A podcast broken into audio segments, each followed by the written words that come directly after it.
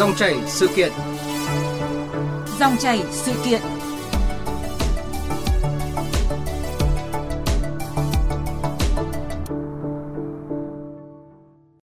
Thưa quý vị và các bạn, cải cách tiền lương mới từ năm 2024 đang là vấn đề được cán bộ công chức viên chức đặc biệt quan tâm chờ đợi.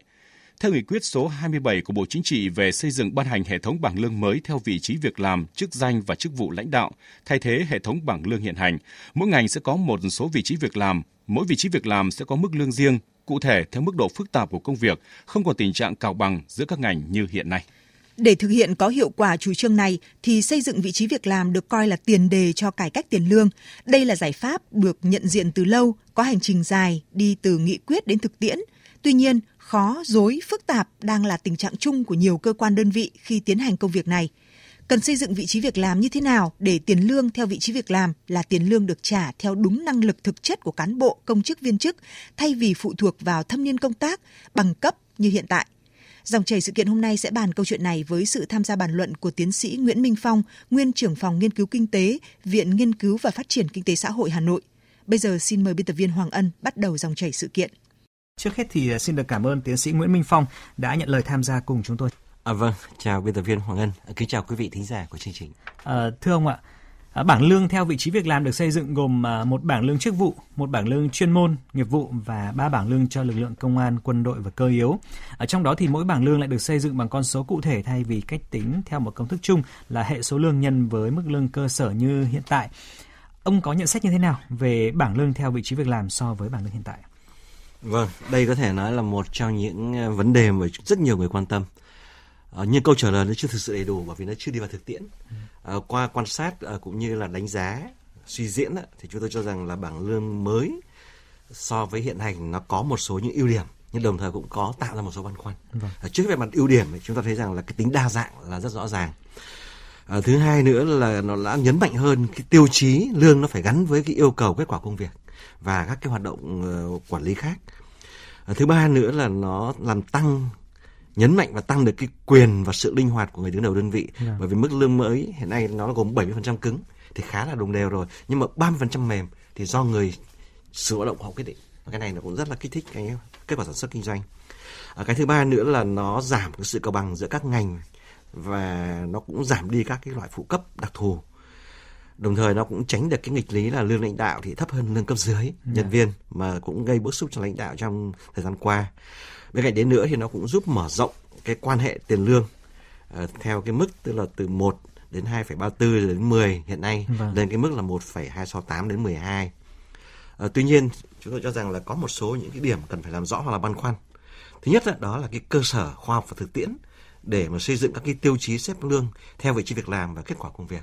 Yeah. Dạ. Trong khi đây là một cái hoạt động mà nó chưa có tiền lệ và thực tế cũng chưa có đong đo đánh giá.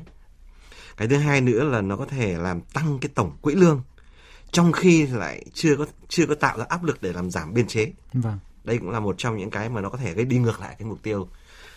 À, cái thứ ba nữa là nó nhấn mạnh và đề cao cái động lực lãnh đạo làm lãnh đạo yeah. Dạ. hơn làm chuyên môn bởi vì lương của lãnh đạo rất khoát phải cao hơn lương của của cấp dưới rồi vâng. dù anh là chuyên gia giỏi vâng. thì đây cũng là một cái mặt trái của nó chưa kể đó nó có thể gây sức ì trong quá trình luân chuyển cán bộ bởi vì là chuyển một cái người mà sang ngang hoặc là lên xuống nhưng vẫn giữ lương như họ được thì. Vâng. họ còn ok ừ. còn nếu mà chuyển xuống một vị trí mà việc làm thấp hơn vị trí quan chức thấp hơn thì họ rất băn khoăn và đây cũng là cái mà động lực để họ trì hoãn và thậm chí làm tạo khó cho cái cấp cấp quản lý về mặt nhân sự thì đây cũng là một trong những cái chúng tôi cho rằng là phải hết sức là lưu ý bên cạnh đấy nữa đó là nó có thể làm tăng sự cân bằng giữa các cái lĩnh vực ngành nghề nếu anh làm lãnh đạo. Vâng.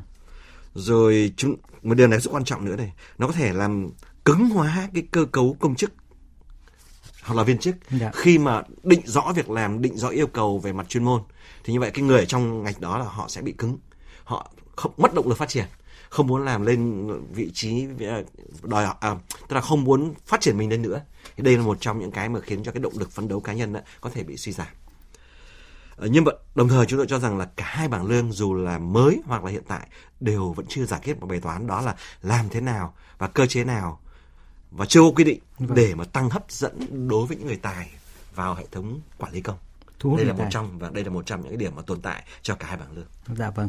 À, thưa ông ạ, à, theo bảng lương vị trí việc làm thì có lợi cho cán bộ công chức viên chức cũng như là có lợi cho hệ thống công vụ như thế nào à, so với cách tính lương theo công thức chung như hiện nay à, vốn có lợi cho người có thâm niên công tác và có nhiều bằng cấp ông có thể phân tích rõ hơn để thính giả hiểu. Ở chúng tôi cho rằng là có thể chỉ ra ba cái có lợi hơn một cách, một cách nó khá là rõ về mặt giấy tờ đó. Dạ. Thứ nhất là nó làm tăng cái mức lương trung bình lên 32% so với lương trung bình của lao động hưởng lương. Vâng. Thì đây là cái có lợi chung.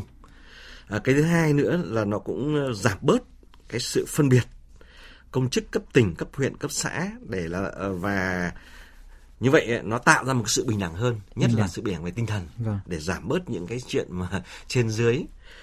Và nó cũng tăng cái động lực để chuyển những người có năng lực xuống các cái cấp dưới. Nếu như các các cái vị trí ở cấp xã cấp huyện đó mà lương đủ hấp dẫn thì người ở cấp ở cao hơn có thể xuống nếu vâng. như là họ cảm nhận được cái điều vâng. đó và cuối cùng ấy, là nó cũng khuyến khích cái này quan trọng nhất này nó khuyến khích người lao động đạt được cái năng lực cao để được bổ nhiệm vào những vị trí việc làm cao mà có mức lương cao gắn với yêu cầu việc làm dạ. chứ nó tránh cái sự tuần tự vâng. bởi vì nếu mà cứ tuần tự thì như vậy là còn lâu mới lên 3 năm mới lên một bậc vâng. nhưng nếu anh được tín nhiệm anh bổ vào vị trí khác có lương cao hơn lập tức anh lương tăng ngay vâng. thì đây là một trong những cái mà chúng tôi rằng là ưu điểm quan trọng nhất giúp ngắn được cái thời gian phân đấu và có thể đạt vâng. được cái mục đích cao hơn trong sự vâng. nghiệp của họ đặc biệt trong bối cảnh mà có giãn cách 12 bậc vâng. thì như vậy là anh không không thể tuần tự lang 12 bậc suốt đời không hết hết bậc 12 vâng. thì anh nếu năng lực tốt anh được bổ nhiệm vào vị trí cao hơn lập tức anh có lương cao hơn này dạ vâng động lực rất quan trọng à, thưa ông à, vị trí việc làm thì được khẳng định là khi mà chúng ta xây dựng thành công thì đó chính là tạo tiền đề cho cải cách tiền lương và 8 năm kể từ khi vấn đề vị trí việc làm được đưa vào nghị quyết 39 của Bộ Chính trị về tinh giản biên chế và cơ cấu lại đội ngũ cán bộ công chức viên chức và được xác định cụ thể hơn trong nghị quyết 27 ngày 21 tháng 5 năm 2018 của Bộ Chính trị về cải cách chính sách tiền lương. À, theo ông ạ, việc thực hiện nghị quyết này của Bộ Chính trị đã đạt được những kết quả ra sao? Ở bên cạnh những cái việc cần phải làm ví dụ như cải cách bộ máy vâng. À, rồi à, nhập đầu mối sát nhập vân vân để cho nó giảm bớt cái đầu mối và tinh giảm biên chế theo cái áp lực chỉ đạo thì chúng ta cũng đã làm được những cái việc khá quan trọng đó là theo bộ nội vụ đấy là đã xây dựng xong cái danh mục vị trí việc làm gồm 866 vị trí tổ chức hành chính 615 vị trí đơn vị sự nghiệp 17 vị trí là cán bộ công chức cấp xã và 232 vị trí chức danh, chức vụ lãnh đạo của trung ương và cấp xã. Như vậy là có thể nói là hơn một nghìn rưỡi các cái vị trí việc làm đã được xác định. Có thể chưa hết, nhưng mà đây cũng đang là một sự nỗ lực rất lớn của các đơn vị và cũng như là bộ nội vụ có liên quan và vâng. chỉ có điều là chúng ta hiện nay vẫn đang thiếu một những cái tiêu chí những cái căn cứ khoa học và thực tiễn vâng. để xây dựng một cách nó tỉ mỉ đầy đủ cũng như là nó mang tính gọi là thuyết phục cao hơn thì cái này cũng đang là một tồn tại. Và chính bộ trưởng nội vụ cũng đã thừa nhận điều đó. Bởi vì thực tế đây là một cái hoạt động chưa có tiền lệ mà chúng ta lại chưa đủ thời gian để mà mà có những cái công trình nghiên cứu để xác định những cái cơ sở học cho nó. Vâng. À, cũng liên quan những vấn đề như ông vừa nêu thì ngay sau đây xin mời ông và quý vị thính giả à, nghe những thông tin sau đây. Đại biểu Phạm Thị Kiều, đoàn Đắk Nông đặt vấn đề. Việc xây dựng vị trí việc làm trong hệ thống chính trị nói chung và trong cơ quan tổ chức hành chính đơn vị sự nghiệp nói riêng rất quan trọng để thực hiện cải cách chính sách tiền lương. Tuy nhiên, việc xây dựng đến nay vẫn chưa hoàn thiện. Xin Bộ trưởng cho biết giải pháp để hoàn thành nhiệm vụ này trong thời gian tới. Bộ trưởng Bộ Nội vụ Phạm Thị Thanh Trà cho biết, đến thời điểm này đã hoàn thành xong được danh mục vị trí việc làm. Đối với cơ quan tổ chức hành chính là 866 vị trí, đơn vị sự nghiệp là 615 vị trí và cán bộ công chức cấp xã là 17 vị trí. Các chức danh chức vụ lãnh đạo có số lượng là 232 vị trí từ trung ương đến cấp xã.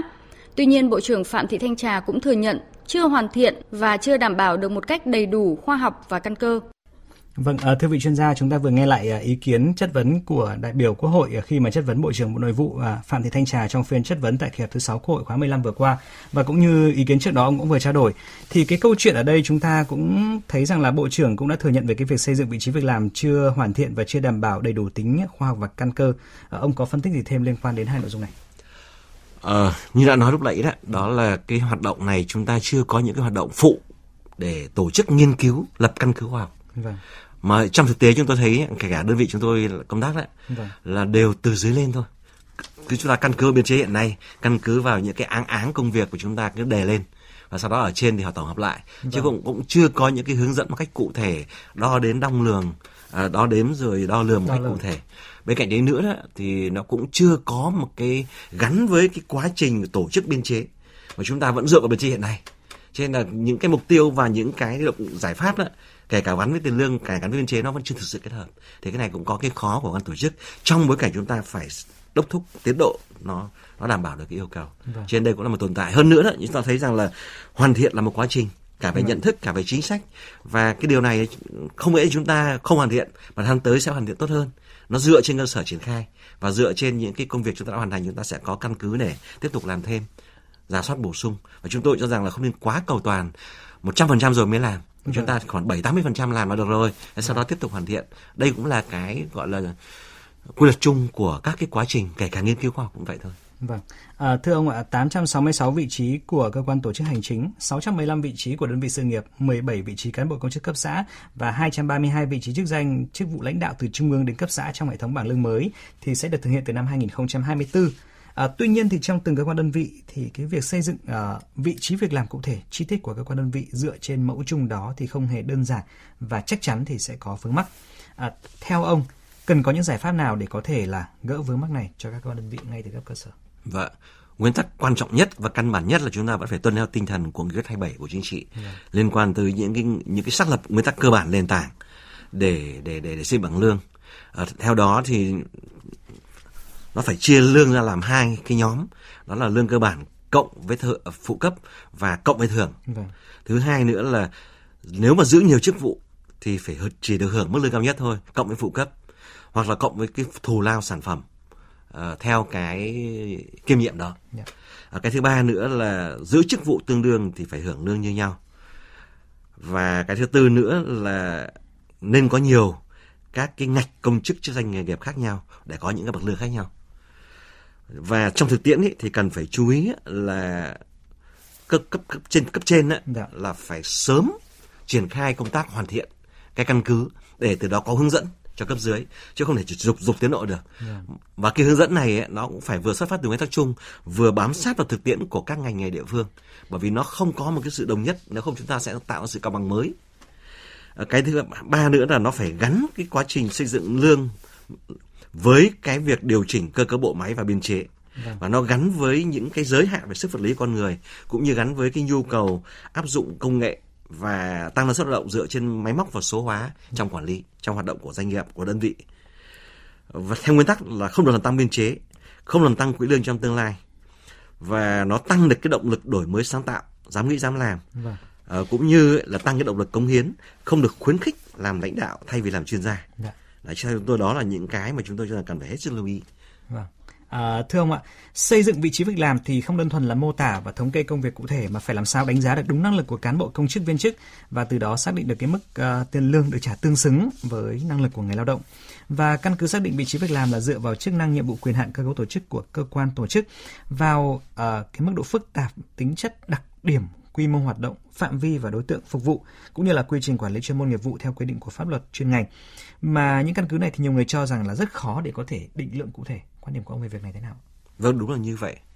Có những cái định lượng được, ví dụ như là anh uh, viết bài, anh viết được bao nhiêu bài, vâng. anh biên tập bao nhiêu tin, áng áng từ trước cái này chia trung bình thì chúng ta có thể xây dựng được cái định lượng.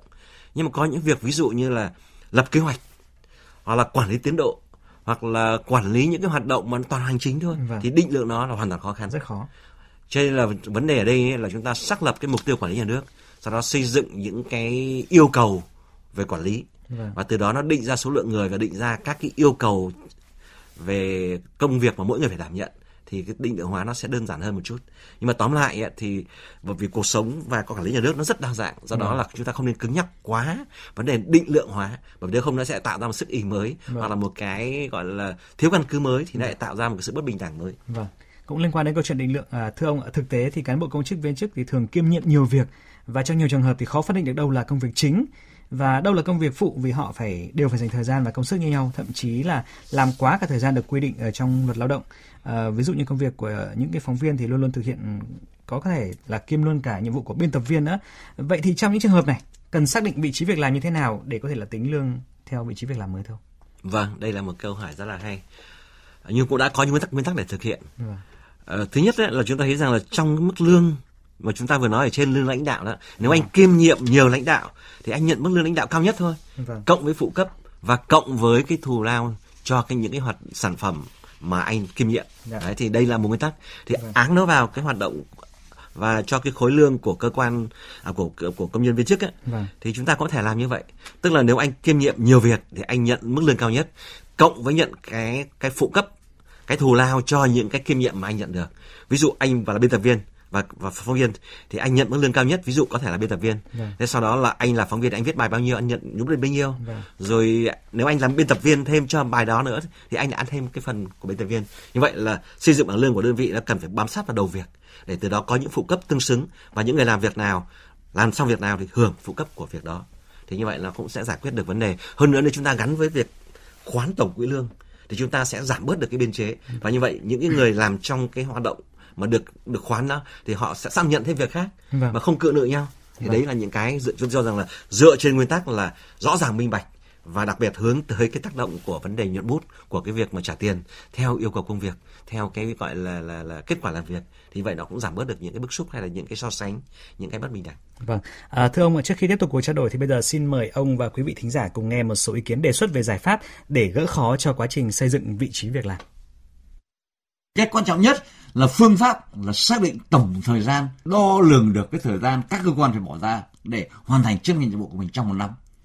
Rồi trong đấy là cái công việc, những cái đầu việc mà nó phức tạp để ra cơ công ngạch. Và nếu chúng ta không trở lại cái căn bản này thì mọi thứ quyết tâm chính trị thể hiện trong nghị quyết trung ương, nghị quyết bộ chính trị rồi đến văn bản của chính phủ là tôi nghĩ là đều không thể thực hiện. Có quyết tâm nhưng mà không có hướng dẫn chuẩn thì cũng chịu. Việc mà chúng ta xác định vị trí việc làm cũng như những cái tiêu chí để đánh giá người lao động, đặc biệt là cái lao động chất xám như của người giảng viên là một cái việc nó đòi hỏi sự thận trọng cũng như sự đồng thuận. Phải có những rất là nhiều những cái tập huấn, những cái tư vấn cho những cái người mà họ xây dựng vị trí việc làm đó để có những tiêu chí cụ thể cũng như cũng phải lấy ý kiến của giáo viên. Bây giờ cái chỗ vị trí việc làm này cách làm thế nào? Nhất là các đơn vị bên khối nhà nước là chưa chịu làm cũng đòi hỏi những cái sự hướng dẫn của cấp trên của trung ương với từng việc cụ thể từng bộ ngành cụ thể không là cũng rất vướng. Cái vị trí việc làm á, chúng tôi xác định đầu tiên là phải độc lập với những số con người hiện tại của từng cơ quan đơn vị. Còn những con người hiện tại đây thì vẫn có lương vẫn có việc làm. Không ai phải nghỉ hưu không ai phải cho về trước tuổi cả. Vâng, à, thưa tiến sĩ Nguyễn Minh Phong, ạ, ông có bình luận gì sau khi nghe những ý kiến vừa rồi liên quan đến đề xuất là cái, gắn với nội dung của chúng ta đang bàn luận? Vâng, những ý kiến đó nó rất thực tiễn, nó xuất phát từ thực tiễn của cơ quan hiện nay cũng như của quá khứ mà chúng ta đã giảm biên chế vân vân. Nó tạo ra cảnh gọi là dùng cái từ nó hơi nặng là nồi ra nấu thịt, chứ ai cũng ngại làm và cơ sở ngại làm để nó bởi vì khi làm mà làm nó không cẩn thận nó sẽ bộc lộ ra cái chuyện mà cần phải cần phải giảm bớt một số người thì như vậy nó sẽ gây ra những cái căng thẳng. Thứ hai chúng tôi hoàn toàn chia sẻ với những cái đề xuất ví dụ như cần phải cụ thể hóa có hướng dẫn có tập huấn và nó phải có một cái hệ tiêu chí rõ ràng và nó gắn với cái độ phức tạp thực sự. Vâng. nhưng chúng tôi cũng cho rằng là có một cái tiêu chí buộc phải định đo lường được cái sự ờ, cái cái phần thời gian cần thiết đấy Dạ. thì không phải dễ dàng. Nhất là những cái việc mà nó không phải gắn với công việc cụ thể. Anh viết bài anh làm cái việc abcd thì nó có thể có thời gian nhưng anh làm quản lý chung thì thời gian lại phụ thuộc vào cái tổng thời gian khác. Do đó là cái xác lập thời gian để cần thiết để làm rất là khó. Và đây là một trong những cái tồn tại nó khiến cho cái việc mà định lượng thời gian làm cứu khoa học nó trở thành ra ngớ ngẩn. Bao nhiêu tự, nhân với thời gian nó ra thì cái đấy là cái rất là là ngớ ngẩn trong một số hoạt động ví dụ là quản lý khoa học Thưa ông, à, quay lại một câu chuyện mà ông đã vừa nói ở phần đầu chương trình, xác định vị trí việc làm có thể khiến cho số biên chế của đơn vị tăng lên hoặc giảm đi. Tuy nhiên, nghị quyết 39 của Bộ Chính trị về tinh giản biên chế và cơ cấu lại đội ngũ cán bộ công chức viên chức đưa ra yêu cầu là giai đoạn 2021 đến 2026, toàn hệ thống chính trị tinh giản ít nhất là 5% biên chế cán bộ công chức và ít nhất là 10% biên chế viên chức hưởng lương từ ngân sách nhà nước. À, với sức ép về tinh giản biên chế, việc xác định vị trí việc làm chủ yếu đang thực hiện để cắt giảm một cách cơ học chứ chưa tính đến chất lượng và đánh giá năng lực cũng như là yêu cầu đòi hỏi cụ thể của từng cơ quan. Theo ông, à, cần giải quyết bài toán này như thế nào ạ? đúng là như vậy cho nên chúng tôi cho rằng là ít nhất anh phải bám sát được ba nguyên tắc để giải quyết bài toán đó Vâng. một là anh phải gắn cái cái việc mà tính lương lần này nó với cái nhiệm vụ quản lý nhà nước theo cái hướng tức là xây dựng một bộ máy tinh gọn giảm ôm đồm tăng phân cấp nhiệm vụ quản lý nhà nước hiện nay cho một số những cái tổ chức khác ví dụ cái hiệp hội để anh giảm bớt cái nhiệm vụ của anh quản lý nhà nước và đặc biệt là anh cần phải làm rõ cái mục tiêu và yêu cầu của nhà nước để từ đó anh xác lập cái số lượng người cần thiết. Bên cạnh đấy nữa đó là nên tăng cường cái việc khoán quỹ lương. Vâng. cộng với tổng biên chế theo cái đơn vị ờ, và cái mục tiêu quản lý để kích thích cái việc ờ, gọi là đổi mới sáng tạo cũng như năng lực của cá nhân Dạ vâng. À, thưa ông ạ, để cải cách tiền lương có cái sự thay đổi thực chất và để việc xác định vị trí việc làm có nghĩa thực chất cho việc đánh giá năng lực cán bộ công chức viên chức làm tiền đề cho cải cách à, tiền lương mới thì theo ông đâu là giải pháp căn cơ cho từng cơ quan và đơn vị và chúng ta sẽ cần phải lưu tâm đến những cái vấn đề gì mang tính cốt lõi trong việc này? Vâng ngoài những cái nguyên tắc hay là những cái giải pháp mà chúng ta đã đề cập phần trên đó, dạ. chúng tôi cho rằng là đây thực sự là một công việc không dễ. Chúng ta đang ở trong quá trình là vừa chạy vừa xếp hàng. Vâng. Thế do đó là mà thực tiễn cũng cho thấy rằng là nhận thức cũng như là hành động hoàn thiện nó là, là cả một quá trình yeah. Dạ. không thể dục tốc bất đạt hoặc là làm một lần là xong vâng. mà chúng ta phải vừa vừa làm vừa tiếp tục hoàn thiện nhưng mà chúng ta phải như đã nói đấy là phải gắn cái việc mà trả lương theo việc làm với cái quá trình tổng thể cải cách thể chế và quản lý nhà nước yeah. Dạ. để nó điều chỉnh kể cả chức năng nhiệm vụ bộ máy quản lý nhà nước cũng như là cái quy mô bộ máy nhà nước thì nó mới tạo ra được một cái sự đồng bộ và cái thứ ba nữa rất quan trọng là anh phải đảm bảo cái sự công khai sự minh bạch. Vâng. nó phù hợp và cái mục với mục tiêu quản lý nhà nước. Và nó phải gắn thực sự với cái yêu cầu công việc và kết quả công việc được đo lường trên cơ sở lượng định cũng như là là là lượng tính. Và một con tắc một con tắc quan trọng nữa đó là, là anh phải giúp nâng cao trình độ và khuyến khích cái chủ động và trách nhiệm cá nhân để người làm việc ăn lương đó là hướng tới cái việc mà tăng năng lực cá nhân và trách nhiệm cá nhân để làm tốt công việc thay vì anh là chạy trọt để mà anh bổ làm quan Được. Dạ. hoặc là anh vào những cái vị trí mà có lương cao hơn và như vậy nó sẽ làm để nó giúp lành mạnh hóa cái cái quá trình mà cải cách này cũng như là quá trình trả lương ờ, bên cạnh đấy nữa chúng tôi cho rằng là cần phải xây dựng thêm những cái chính sách để tăng thu hút người tài dạ. thực sự là tăng được thu hút người tài và đồng thời chống được những lợi ích nhóm nó kích thích được cái quá trình vừa tăng lương vừa giảm biên chế trong thời gian tới trên cơ sở có sự cầu thị, sự tôn trọng phản biện xã hội và gắn với cái quá trình mà lợi ích nhóm có thể hình thành trong tương lai. Vâng, xin cảm ơn ông. Thưa quý vị, à, xác định vị trí việc làm là nhiệm vụ quan trọng trong quá trình đẩy mạnh cải cách chế độ công vụ, công chức viên chức, nâng cao hiệu lực hiệu quả quản lý của bộ máy nhà nước. Đây là vấn đề khó vì nó liên quan đến từng con người cụ thể, từng chức vị, công việc cụ thể trong mối quan hệ tổng thể với nhiệm vụ quyền hạn cụ thể của cơ quan tổ chức và từ đó tác động trực tiếp đến nền công vụ. Do vậy cần sớm hoàn thiện văn bản hướng dẫn để tạo thuận lợi cho các cấp, các ngành, các địa phương trong việc thực thi. Tuy nhiên, điều cần thiết và quan trọng hơn cả đó chính là thái độ, quyết tâm và đổi mới tư duy trong tổ chức thực hiện, nhất là việc đấu tranh với tư duy biên chế suốt đời hay là văn hóa duy tình trong đánh giá công chức viên chức người lao động. Một lần nữa, xin trân trọng cảm ơn tiến sĩ Nguyễn Minh Phong, nguyên trưởng phòng nghiên cứu kinh tế, Viện Nghiên cứu Phát triển Kinh tế Xã hội Hà Nội đã nhận lời tham gia cùng chúng tôi hôm nay và cảm ơn quý vị và các bạn đã quan tâm theo dõi. Quý vị và các bạn vừa nghe thông tin về những vấn đề đặt ra trong việc hoàn thiện vị trí việc làm, tạo tiền đề cho cải cách tiền lương từ năm 2024 này.